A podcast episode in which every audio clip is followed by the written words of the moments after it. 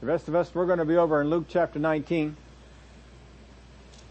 There is a parable and there is a story that goes before it and they do kind of work with each other. So we want to make sure that you, you get the, the best of both of them. Last week we were looking at bad attitudes in parables because parables are filled with people with bad attitudes. We want to make sure we learn the things from that. If you weren't here last week, you can go back and review all that. But bad attitudes are the result of me being ruled by my flesh nature, me being ruled by selfish desires, or being ruled by a need to be exalted above others. You probably put some other things in there too, but those are some of the main ones. We can get the, those uh, flesh desires just coming up on the inside. We can become selfish. We can want to be exalted instead of exalting other people. That'll pull you into a bad attitude. Get those bad attitudes going on, just know something is wrong. Let's get ourselves to fix it. When a bad attitude shows up, I have the problem. Don't blame it on the people around you. If we don't change the bad attitude, I can risk the negative outcomes that are in the parables. I don't want those negative outcomes coming into my life. And we're going to look at something in this particular one here today that uh, has some shocking things to it, but I think we'll all be able to handle it pretty pretty well. In Luke chapter 19 verse 1, let's begin reading there. Then Jesus entered and passed through Jericho. Now he's been on his way, if you go back into 18 and 17, you'll see that he has been on his way from Samaria and Galilee, coming through there. And now he has passed through Jericho, it said. Now behold, there was a man named Zacchaeus, who was a chief tax collector, and he was rich. And he sought to see who Jesus was, but could not because of the crowd, for he was of short stature. So he ran ahead and climbed up into a sycamore tree to see him, for he was going to pass that way. Now here's some things you can learn about Zacchaeus right off the bat. First off, remember short people? Alright, this is a short person here.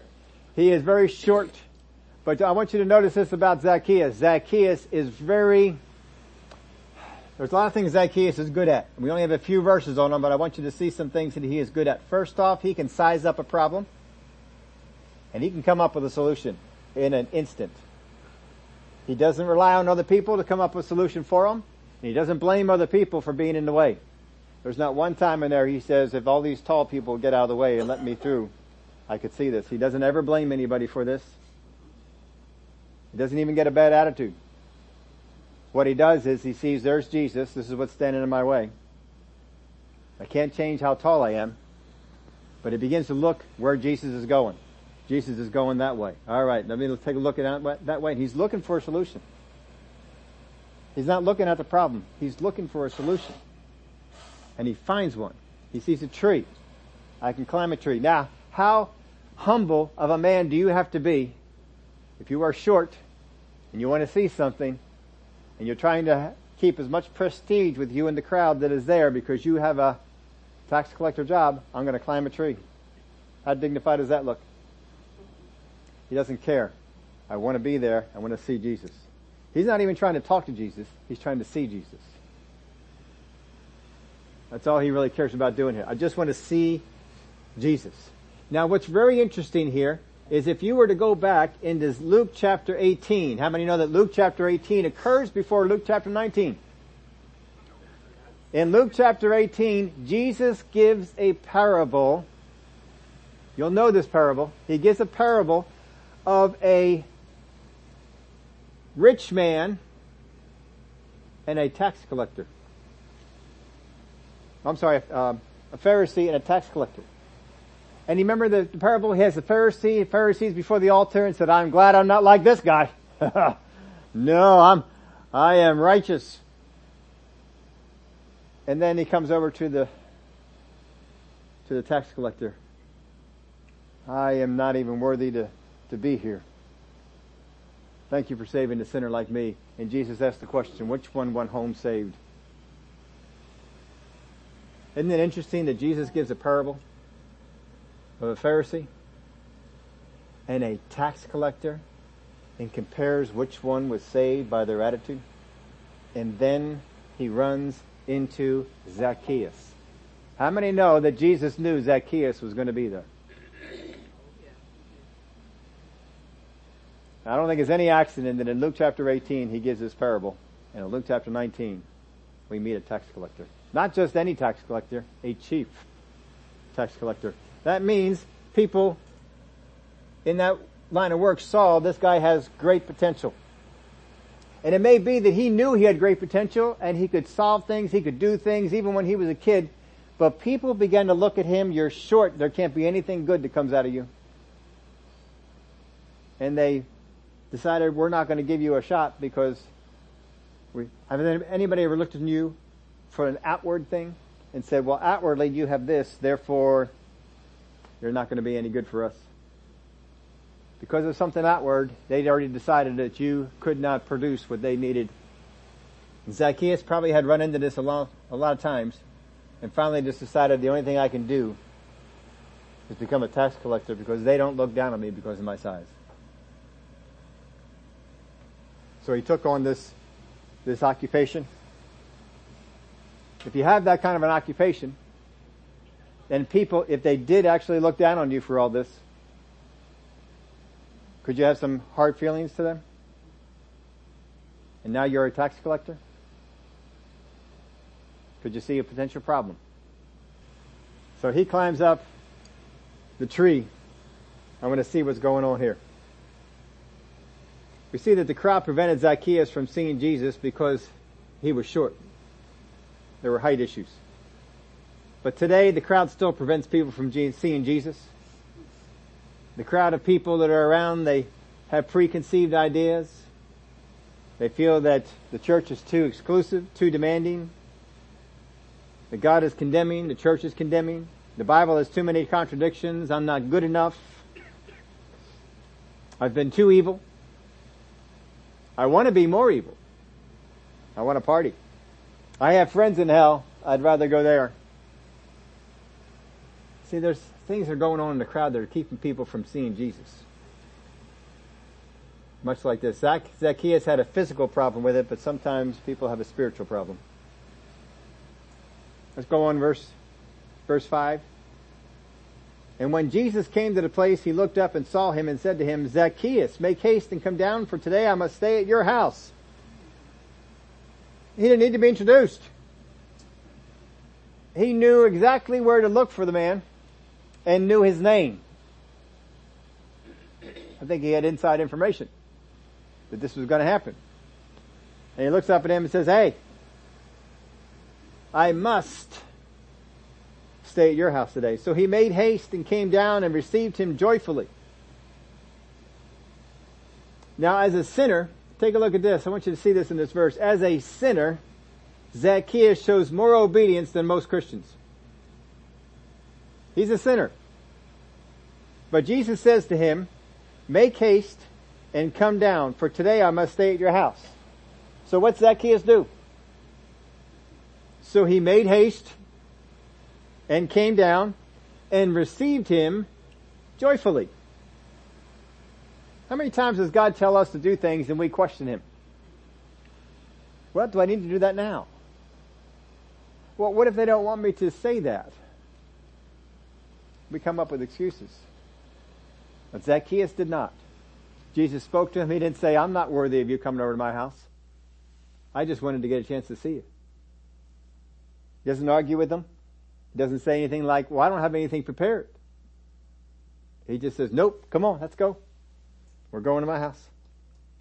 No questions, no excuses, no reasonings, and he does it joyfully. He's glad to do it.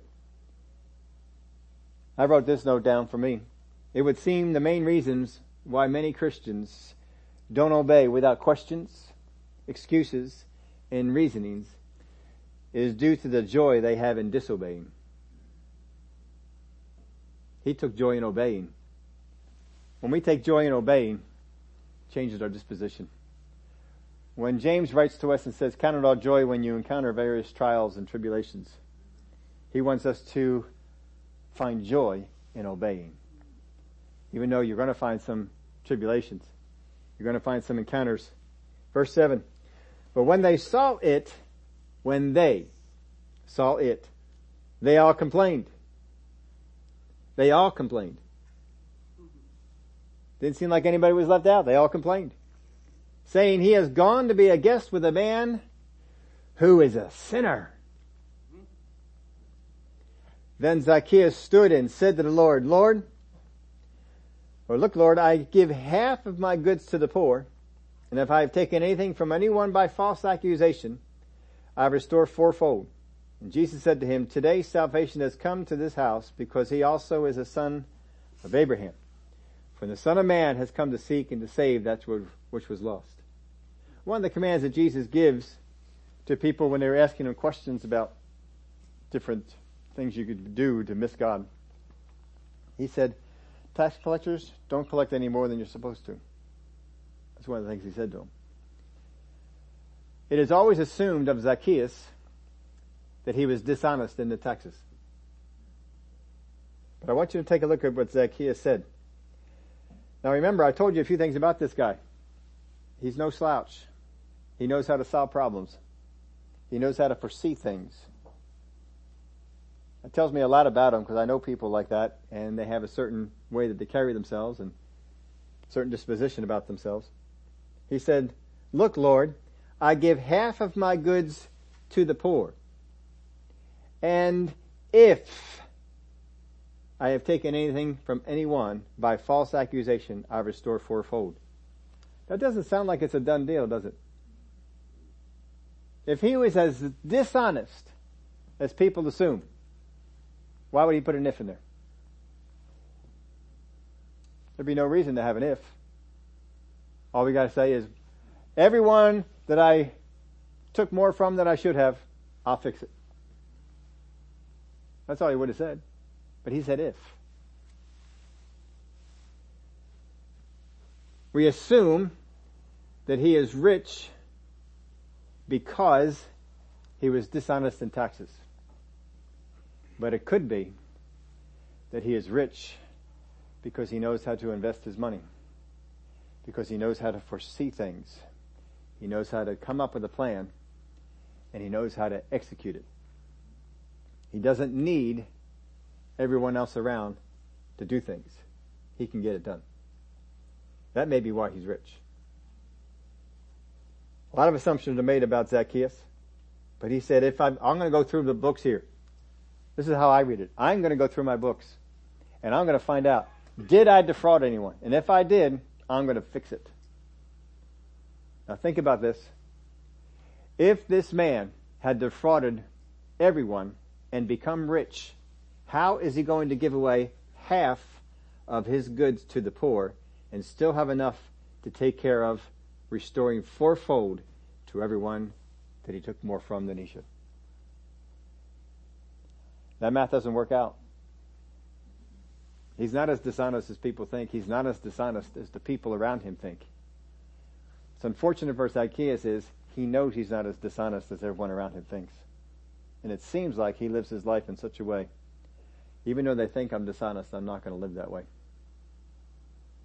He just wanted to get a glimpse of Jesus. And when Jesus saw him, he saw who Zacchaeus was. Zacchaeus, coming to your house. I'm going to hang out with you for a little while. The people around there are complaining they did not have joy at seeing one come to Jesus. They wanted him all for themselves, or they just wanted him to stay away from the people they dislike. You ever run into people like that? I don't care if you hang out with me, just don't hang out with the people I don't think you should hang out with. Jesus never condemned him for any sin, but he decided, you know what, if I have any sin in this area, I'm going to change it. The world expects us to condemn to condemn them. They expect us to throw condemnation their way. But Jesus demonstrates what God desires for us. You don't have to condemn people for their sin. They already know. But show them the love of God. Also, you don't need to be tolerant of it either. Being tolerant of people's sins does not mean that they're going to be comfortable to receive Jesus. The Pharisees were tolerant of people's sins. They didn't convert many people. Jesus wasn't tolerant, but he wasn't condemning. There's a difference between that. Our goal is to live a life where we don't condemn those that are living the wrong life, but we're not tolerant. One of the things you, some of the things you can remember when you're dealing with people that are outside the fold. Zacchaeus may not have been completely lost. He may have had a heart for God. Other people may have kept him away from the synagogue. They may have kept him away from doing things that he wanted to do. But know this about the, the gospel. You do not have to make God's way more acceptable to people. Don't make excuses for God. Whatever God said, this is the way, this is the way. This is how you get there. You cannot make people believe in God. No matter how hard you try, you cannot make people believe in God. They have to do the believing themselves. You are not qualified to condemn.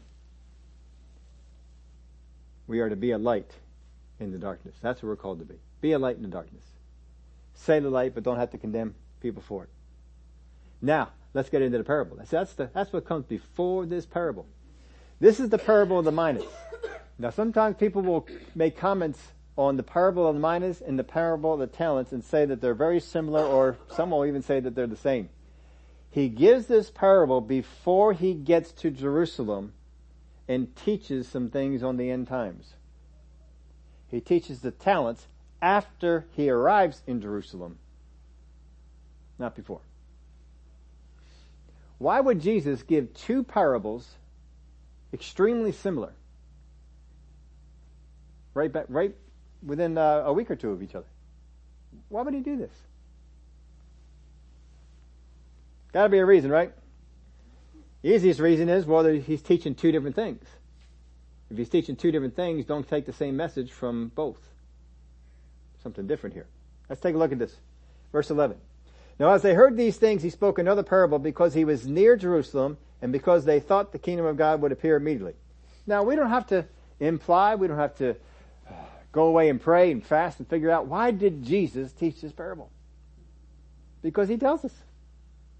Here's the reason why he's teaching this parable. This parable, the purpose for this parable is two reasons. He was near Jerusalem. That means he's not there, right? He's between Jericho and Jerusalem. He's on that road that the Good Samaritan was talked about. He was near Jerusalem and because they thought the kingdom of God would appear immediately. Isn't that what they're all thinking? We're getting ready for Jesus to be king. We're getting ready for the kingdom of God to come in. Therefore he said, a certain nobleman went into a far country to receive for himself a kingdom and to return. A certain nobleman went into a far country to receive for himself a kingdom and to return. That's our main character there. So he called ten of his servants, delivered to them ten minas, and said to them, Do business till I come. But his citizens hated him and sent a delegation after him, saying, We will not have this man to reign over us. Well, there was a similar situation in that day to this parable. You can go into history and you can uh, uncover some more about this if you want to. But there was a particular ruler, nobleman you might say. His name was Archelaus, and he had a palace at Jericho. And he made a trip to Rome. He left his interest in the hands of his servants. And he made a trip to Rome. The purpose was for him to receive the kingship. But the citizens of Israel didn't want him to be king. So they sent a delegation after him to Rome to make a case to not make Archelaus king. They were tired of kings. They were tired of Herod and some of the things he was doing. They don't want this anymore. So they made a case to not have Archelaus become king. And they won. And so Archelaus was not made king of the region. He was not given that title. So then he came on back and Uh, and it says when he came on back, he called all his servants together and made an account for what they did while he was gone. That's the setting. That's something that had happened right there in Jesus' day. And then Jesus speaks this parable. Now this was a nobleman. He's not a king. He's not ruler over them yet. Why not? Because he's on a journey. He's going to become a ruler over them. They don't want him to be a ruler. So there are servants of the nobleman in this story, and others are just called citizens. They're citizens of the country for which the nobleman comes from. But they're not in his service. They're not servants of his. Now the number 10 is, is symbolic in the Bible. You can look this up on your own if you want to. I'm going to tell you some of the things that are in there. The number 10 in the Bible is used 242 times. The designation tenth is used 79 times. 10 is viewed as a complete and perfect number, as is 3, 7, and 12. Now, I don't know if this is stretching it any, but I'm going to read this off to you because this is one of the things that is written about number 10 in the Bible. And it makes in, uh, uh, an interesting point for our story here. The number 10 is made up of 4 and 6. If you add 4 and 6 together, you get that. You could also say, well, if you add 3 and 7, you get, get that too. And I understand that. But if you add up 4 and 6, you will get 10. The number 4 in the Bible represents physical creation. All the things of the physical creation. You go back to the creation story, you will see the number 4 depict this. The number 6, everybody know what number 6 represents?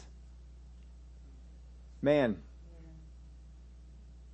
If you put the number 4 and the number 6 together and get 10, and you use it in relation to a story of rulership, you could come out with the meaning that in rulership, God is saying rulership over man and creation. Now, doesn't that jive with who Messiah is going to be? So it's an interesting point. I just thought I'd read that out there to you. In Genesis chapter 1, the phrase God said is used 10 times. I did not count them out. Someone else did. We all know God gave 10 commandments. A tithe is a tenth of our earnings. Passover lamb was selected on the 10th day of the first month. Also the Day of Atonement is the 10th day of the seventh month. And you can go on with all the different things that, that happen in the area of, of 10. But it, but what we see here is when he's calling these 10 servants, it's not necessarily trying to say, well, there's just 10 servants that he's calling. We're looking at a number that represents a complete group. This is the group that is there. This is the group that are servants of God. The ten servants represent all those who would be servants of the nobleman. So Jesus is telling them through this story that he is not going to Jerusalem to set up a kingdom, but that he must go away to receive it and bring it back. Parts of our story here, we have the noblemen, the kingdoms, the servants, the minas, the citizens, the faithful servants, and the unfaithful servants. That's all of our, our uh, players that we have in this story. Let's continue on. Verse 15. And so it was that when he returned, having received the kingdom, he then commanded these servants to whom he had given the money to be called to him that he might know how much every man had gained by trading. Then came the first, saying, Master, your mina has earned ten minas. And he said to him, Well done, good servant, because you were faithful in a very little, have authority over ten cities. And the second came saying, Master, your mina has earned five minas. Likewise, he said to him, You also be over five cities. Now, some people make a little bit of a stink because he only says good servant to the first one and not the second one. Did you notice that? But take a look at this, verse 18. The second came saying, Master, your mina has earned five minas. Likewise, he said to him, which means what? he said the same thing to the second one, except that you also be over five cities. That's the only thing he changed. That's how I read it.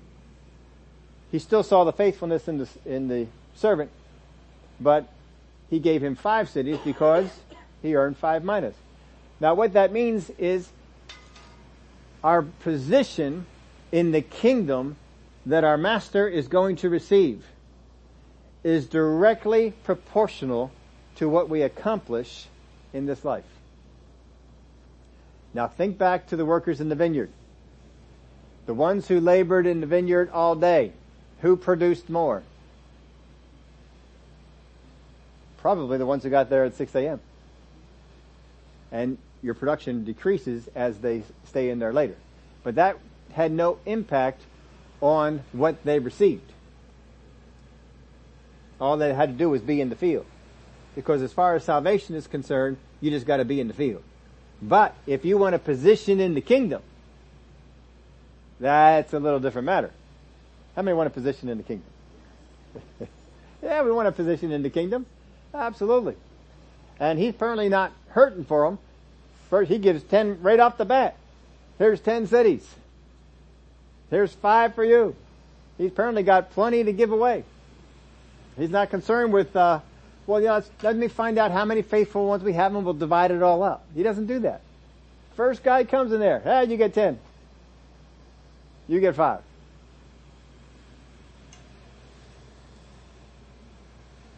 So we see in here that equal gifts yield unequal rewards resulting from unequal faithfulness. The one who produced five obviously was not quite as faithful as the one who produced ten. Why do you say that? How do we know that? Well, obvious, it, it's obvious because the first one he gave ten cities. Second one he gave five cities. So who do you see as more faithful? Well, the second one.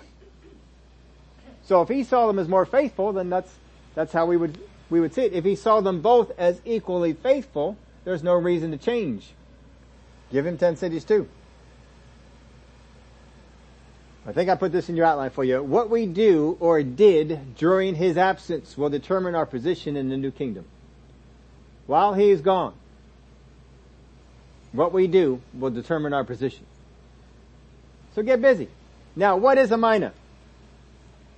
In the, in the world where Jesus was, a mina was considered to be about a hundred denarii. 100, 100 days wage. That's uh, roughly what's there. But still, what is that for us? What is a mina? I wonder in your in the Bible pulled up Romans 12:3. I wrote that reference out there for you so you can check this out. For I say, through the grace given to me, to everyone who is among you, not to think of himself more highly than he ought to think, but to think soberly, as God has dealt to each one a measure of faith. Each servant of God receives a measure of faith. You could put it this way in terms of the parable. Each servant of God received a mina. You have the same measure of faith that everyone else turned out with. But some people are doing more with that measure of faith than others are, aren't they? Verse 20. Then another came saying, Master. Now we had the first one came, the second one came. Why don't we say the third? Why don't we say the last one? Just another. Then another came. Hmm. I know, sometimes we, when we emphasize something, oh, you should have seen that first one. That first one, oh man, that was, and then the second one. The second one, I mean, that was almost as good as the first one, but that first one was something else. But that second, oh boy, that, then there was another one that came to. Just kind of showed up. Another came saying, Master. Notice what he calls him. Master, here is your mina. Now keep this in mind. This is going to help you understand some things.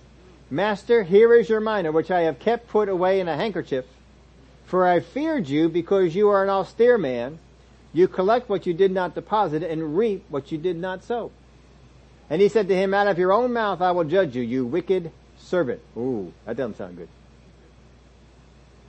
You knew that I was an austere man, collecting what I did not deposit and reaping what I did not sow. Why then did you not put my money in the bank that at my coming I might have collected it with interest? Now there are people, I, there are stupid people out there all over the place. In the body of Christ, we have stupid people too. There are stupid people out there and they try and teach something along this line. God is an austere man. Because that's what Jesus taught us right here. That God is an austere, no, God didn't, God is not saying, Jesus is not saying that God is an austere man. Or that the Messiah is an austere man. He is simply saying, out of your own mouth, I will judge you.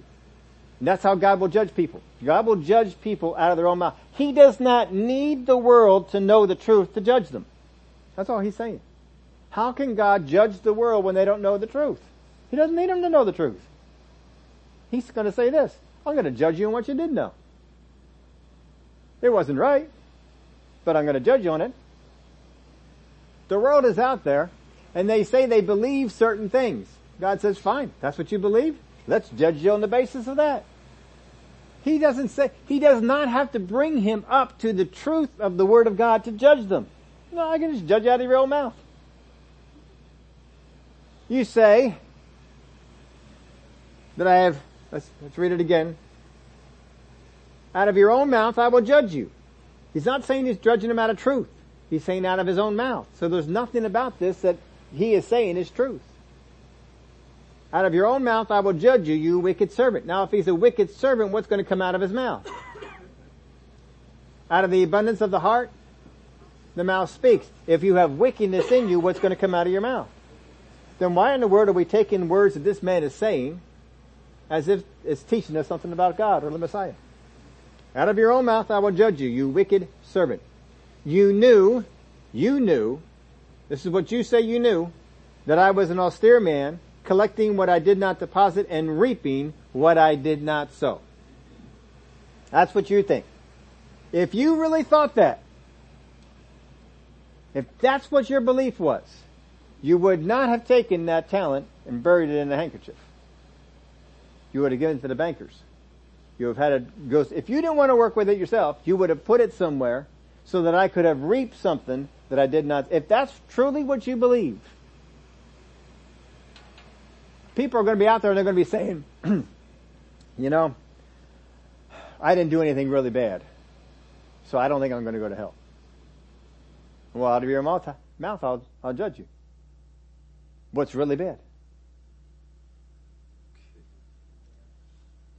I mean, we could just go and through all the list. Was this bad? Well, no, that wasn't bad. Oh, alright. Well, was this bad? Uh, that was bad. I mean, eventually you're going to come up with something that, yeah, that, that was bad. All right, out of your own mouth I'll judge.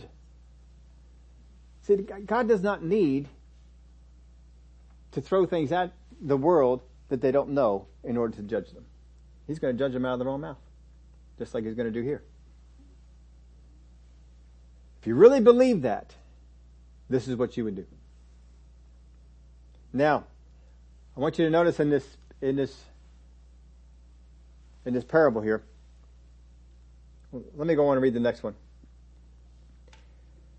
Verse uh, 24. And he said to those who stood by, take the mina from him and give it to him who has ten minas. But they said to him, Master, he has ten minas. For I say to you that everyone who has will be given. From him who does not have, even what he has will be taken away from him. We'll go over all that other stuff there in just a minute. But bring here those enemies of mine who did not want me to reign over them and slay them before me. Mm-hmm. Now this is a wicked servant. This is a wicked servant. What happens to wicked servants?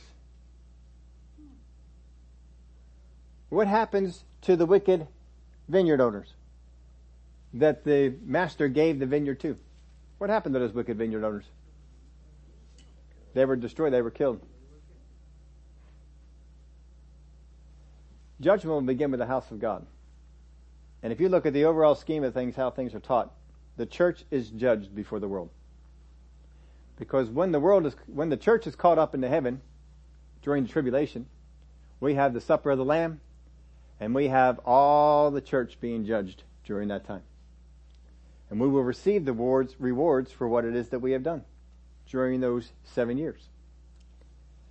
At the end of the seven years, the wicked are judged. In fact, there's a parable uh, we'll probably get into coming up. Remember the parable of the sheep and the goats? We got the, the sheep on one side. That's the faithful ones. We got the goats on the other. You remember he turns to the, to the uh, sheep. When I was hungry, you clothed me. All those, all those things. When did we do that? Well, when you did it to the least of these, my servants, you did it to me. And then he turns over to the ones on his left. Depart from me, you workers of iniquity, wicked people. Depart from me, I never knew you. And he cast them into a place of weeping and gnashing of teeth. And they, they said, but we cast out demons in your name. Now list all the things they did in his name. See, they were servants. They had a mina. But they didn't use it the way that it was supposed to be used. They used it for their glory. They used it to bring glory to their name. He said, depart from me, I never knew you. You had an opportunity, but you didn't take it. And then they'll be judged. See, the great white throne is waiting until after the end of the millennial reign.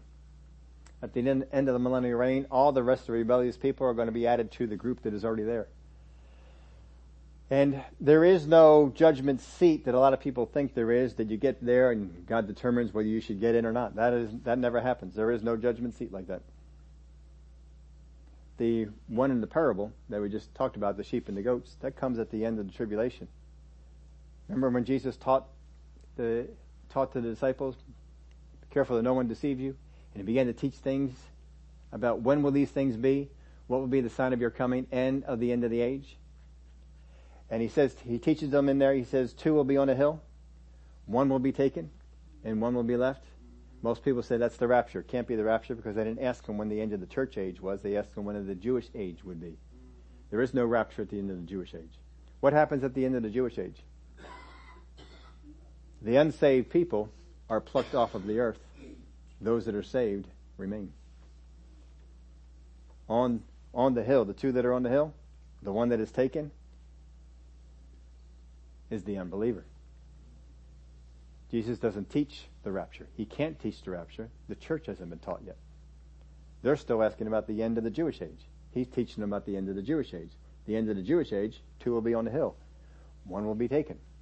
One will be left. That's the separation of the sheep and the goats. He says to the ones on his left, depart from me. The ones on the right, enter in to your rest.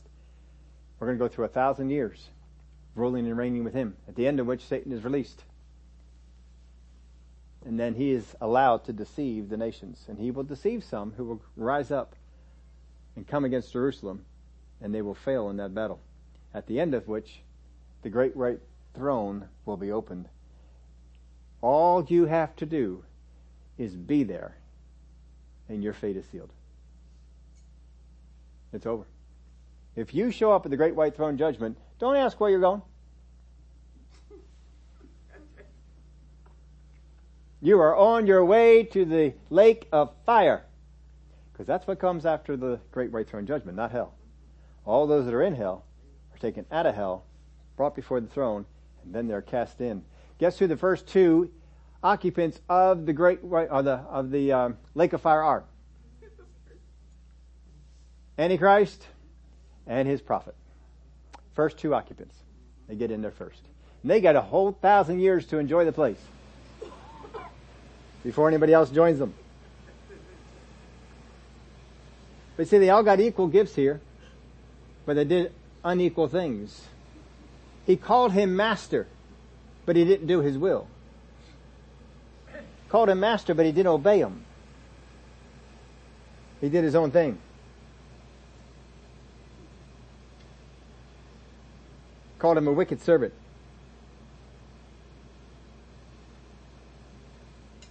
Well, judgment will begin with us.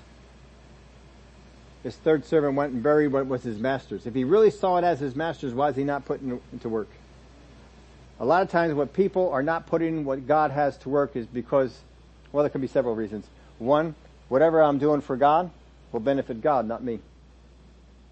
Why do I want to benefit God? I want things for me. But look at the setting of this parable. In the setting, the citizens of the land hated the nobleman. The servants didn't, but the citizens of the land hated the nobleman. And he gives his goods to his servants and says, do business while I'm gone. What's that mean? That means they need to take the things of the master out into the world that hates him and make a profit. That means people are going to, you work for the master? We hate him. And you could be facing some opposition from the people of the land.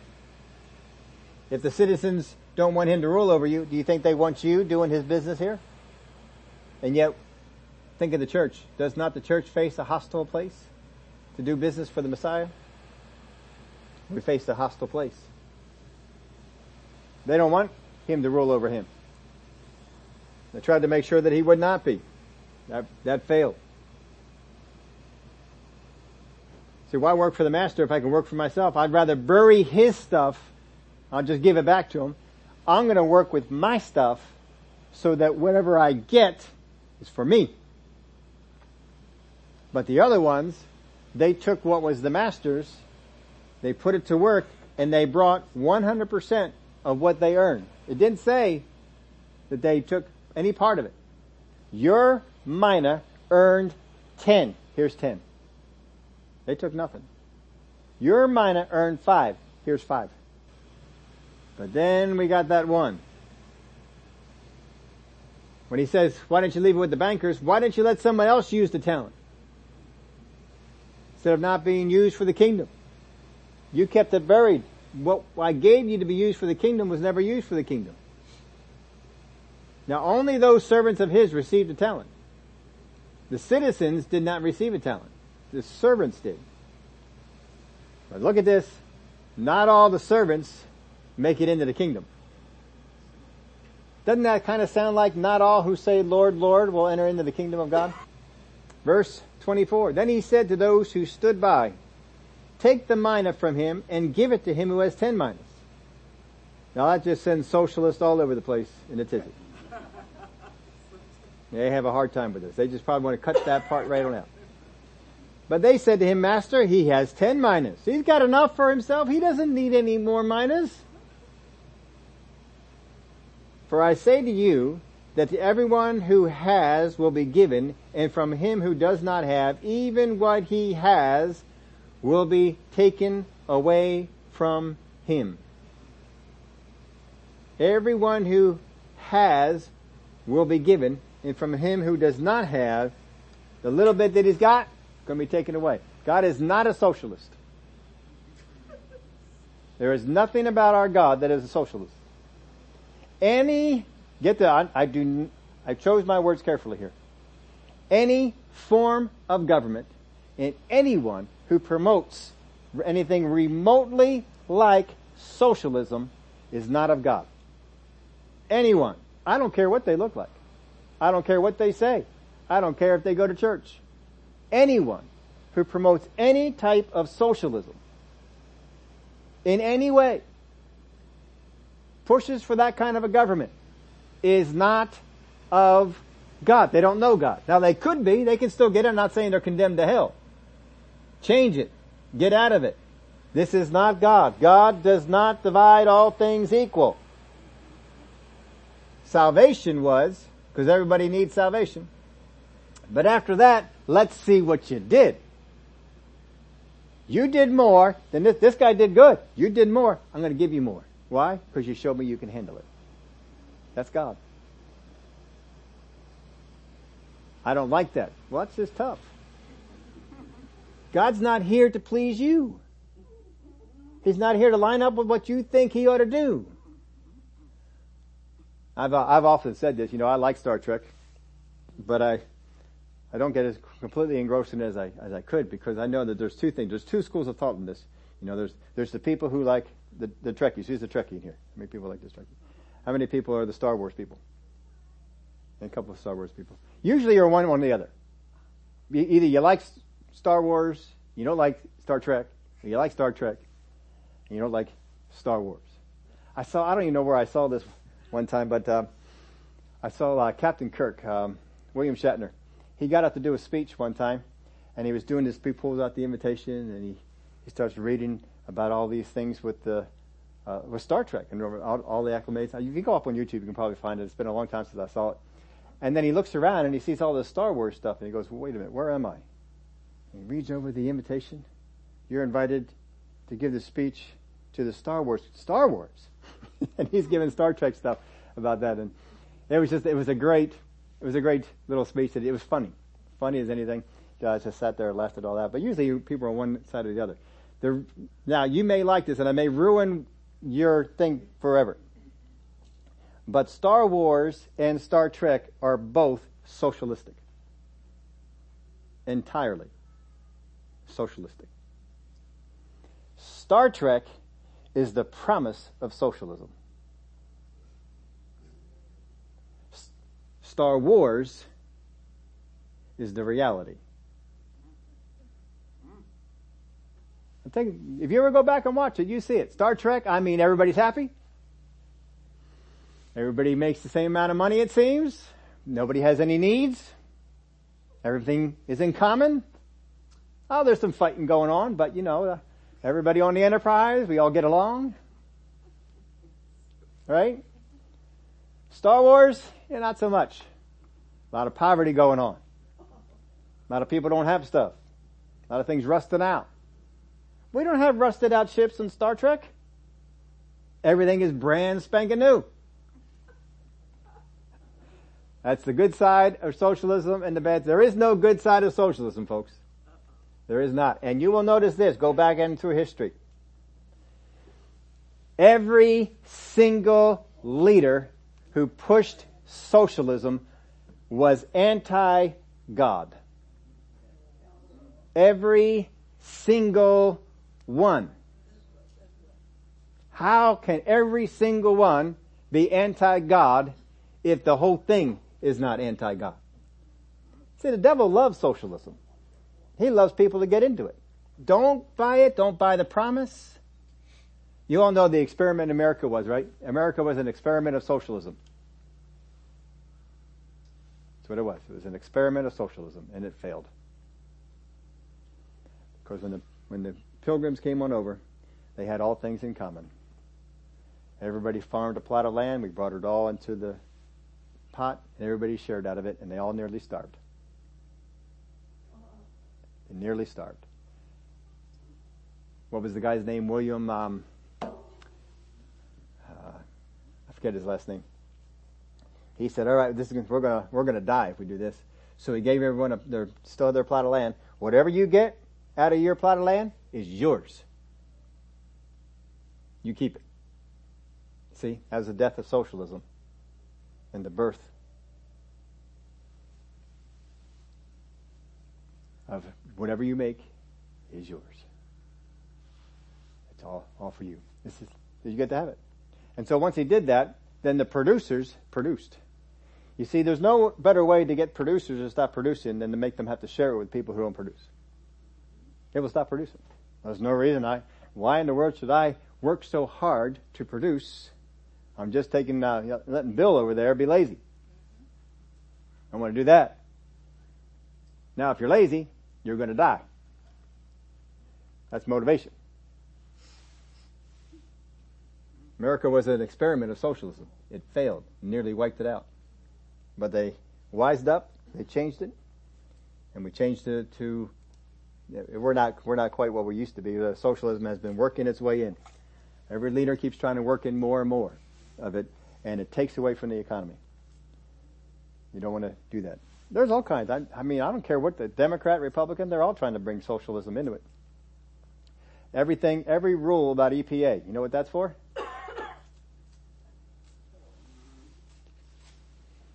It's not letting the free market go. We don't have a free market in this country. We haven't had a free market in this country for a long time. If we did, the economy would be doing a whole lot better. Well, that's your opinion. No. Go back through history and you find out. The more we don't have a free economy, the more we have restrictions on it, the more you have to say, well, you have to produce so many, you have to produce cars that have this much uh, miles per gallon. That is a, that pulls a tailspin all over. Nope, you should just go over there and just say, Ford, make whatever cars you want. Mercedes, make whatever cars you want. Make whatever cars people will buy. Instead, we're making cars that we have to pay people to buy. That's not, that's not good. Anyway, God is not a socialist. Keep an eye on that. I'm telling you, you'll, you'll see it. Go through the Bible. You will find out God is not a socialist.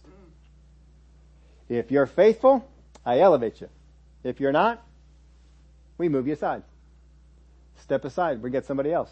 Remember Jeroboam? He was faithful. God elevated him. Then he became unfaithful. What did God say?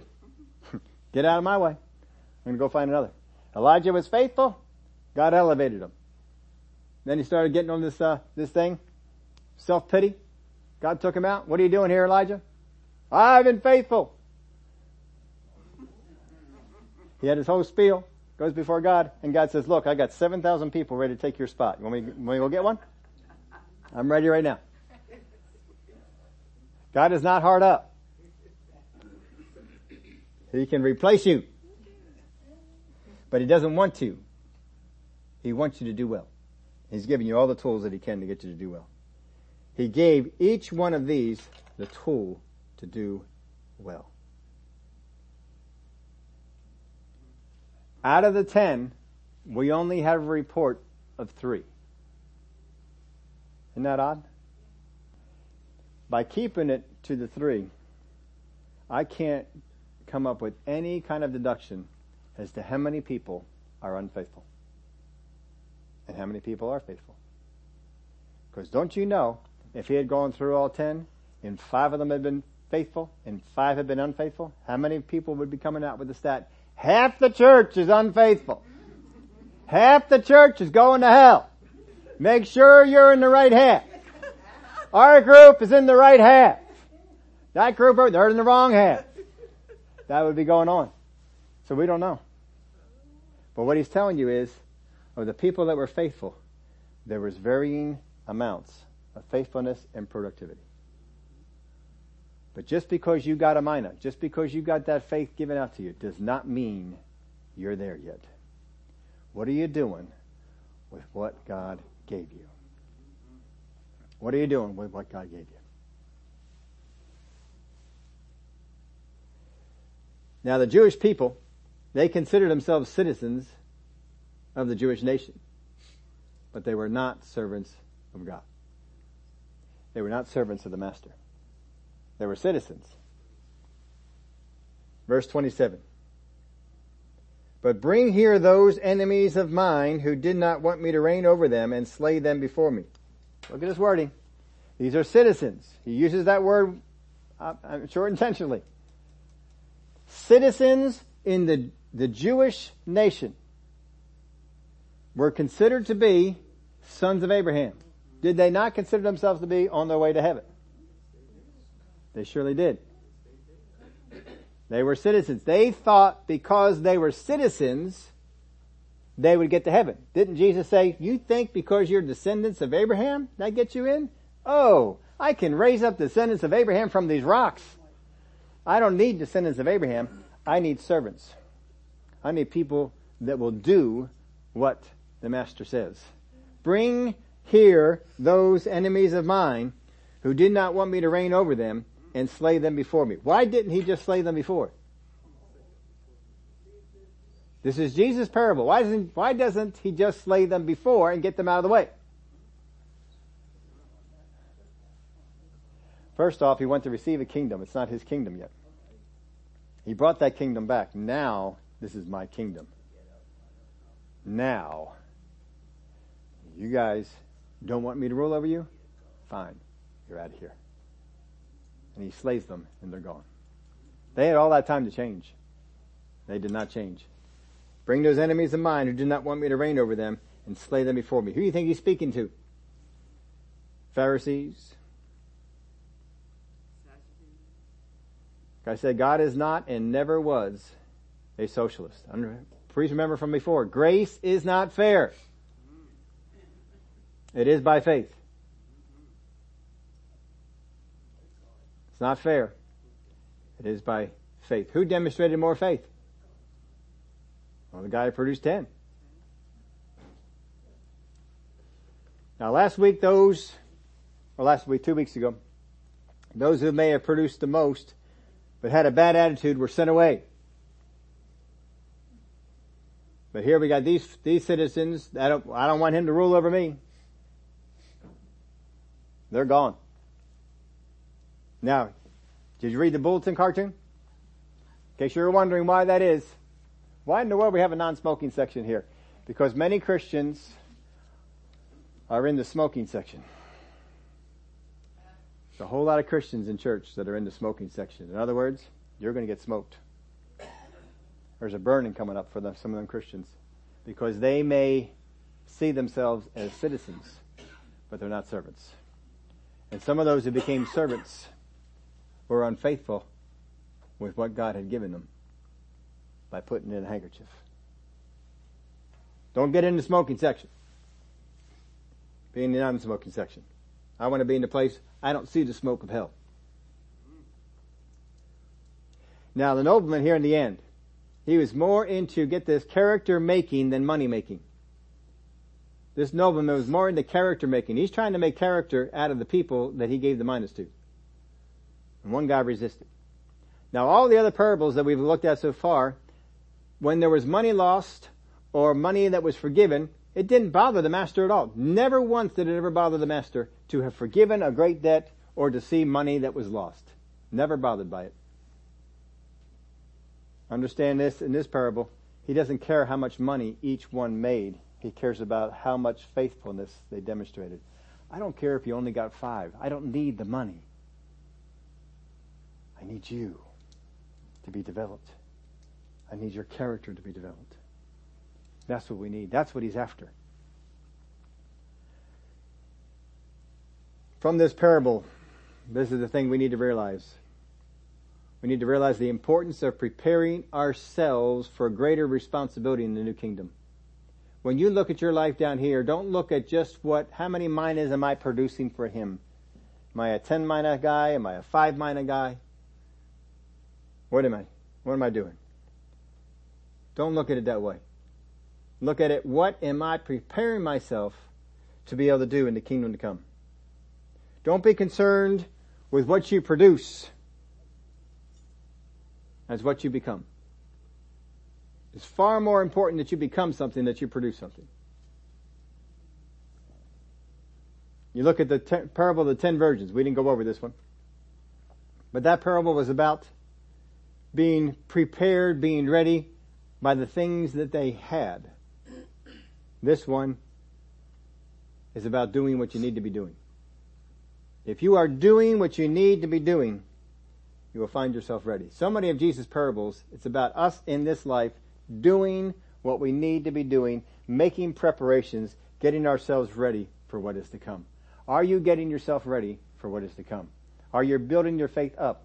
Well, I've been working on building my, I keep having these faith failures. I, I, I step out and it doesn't seem like I'm, I'm getting there.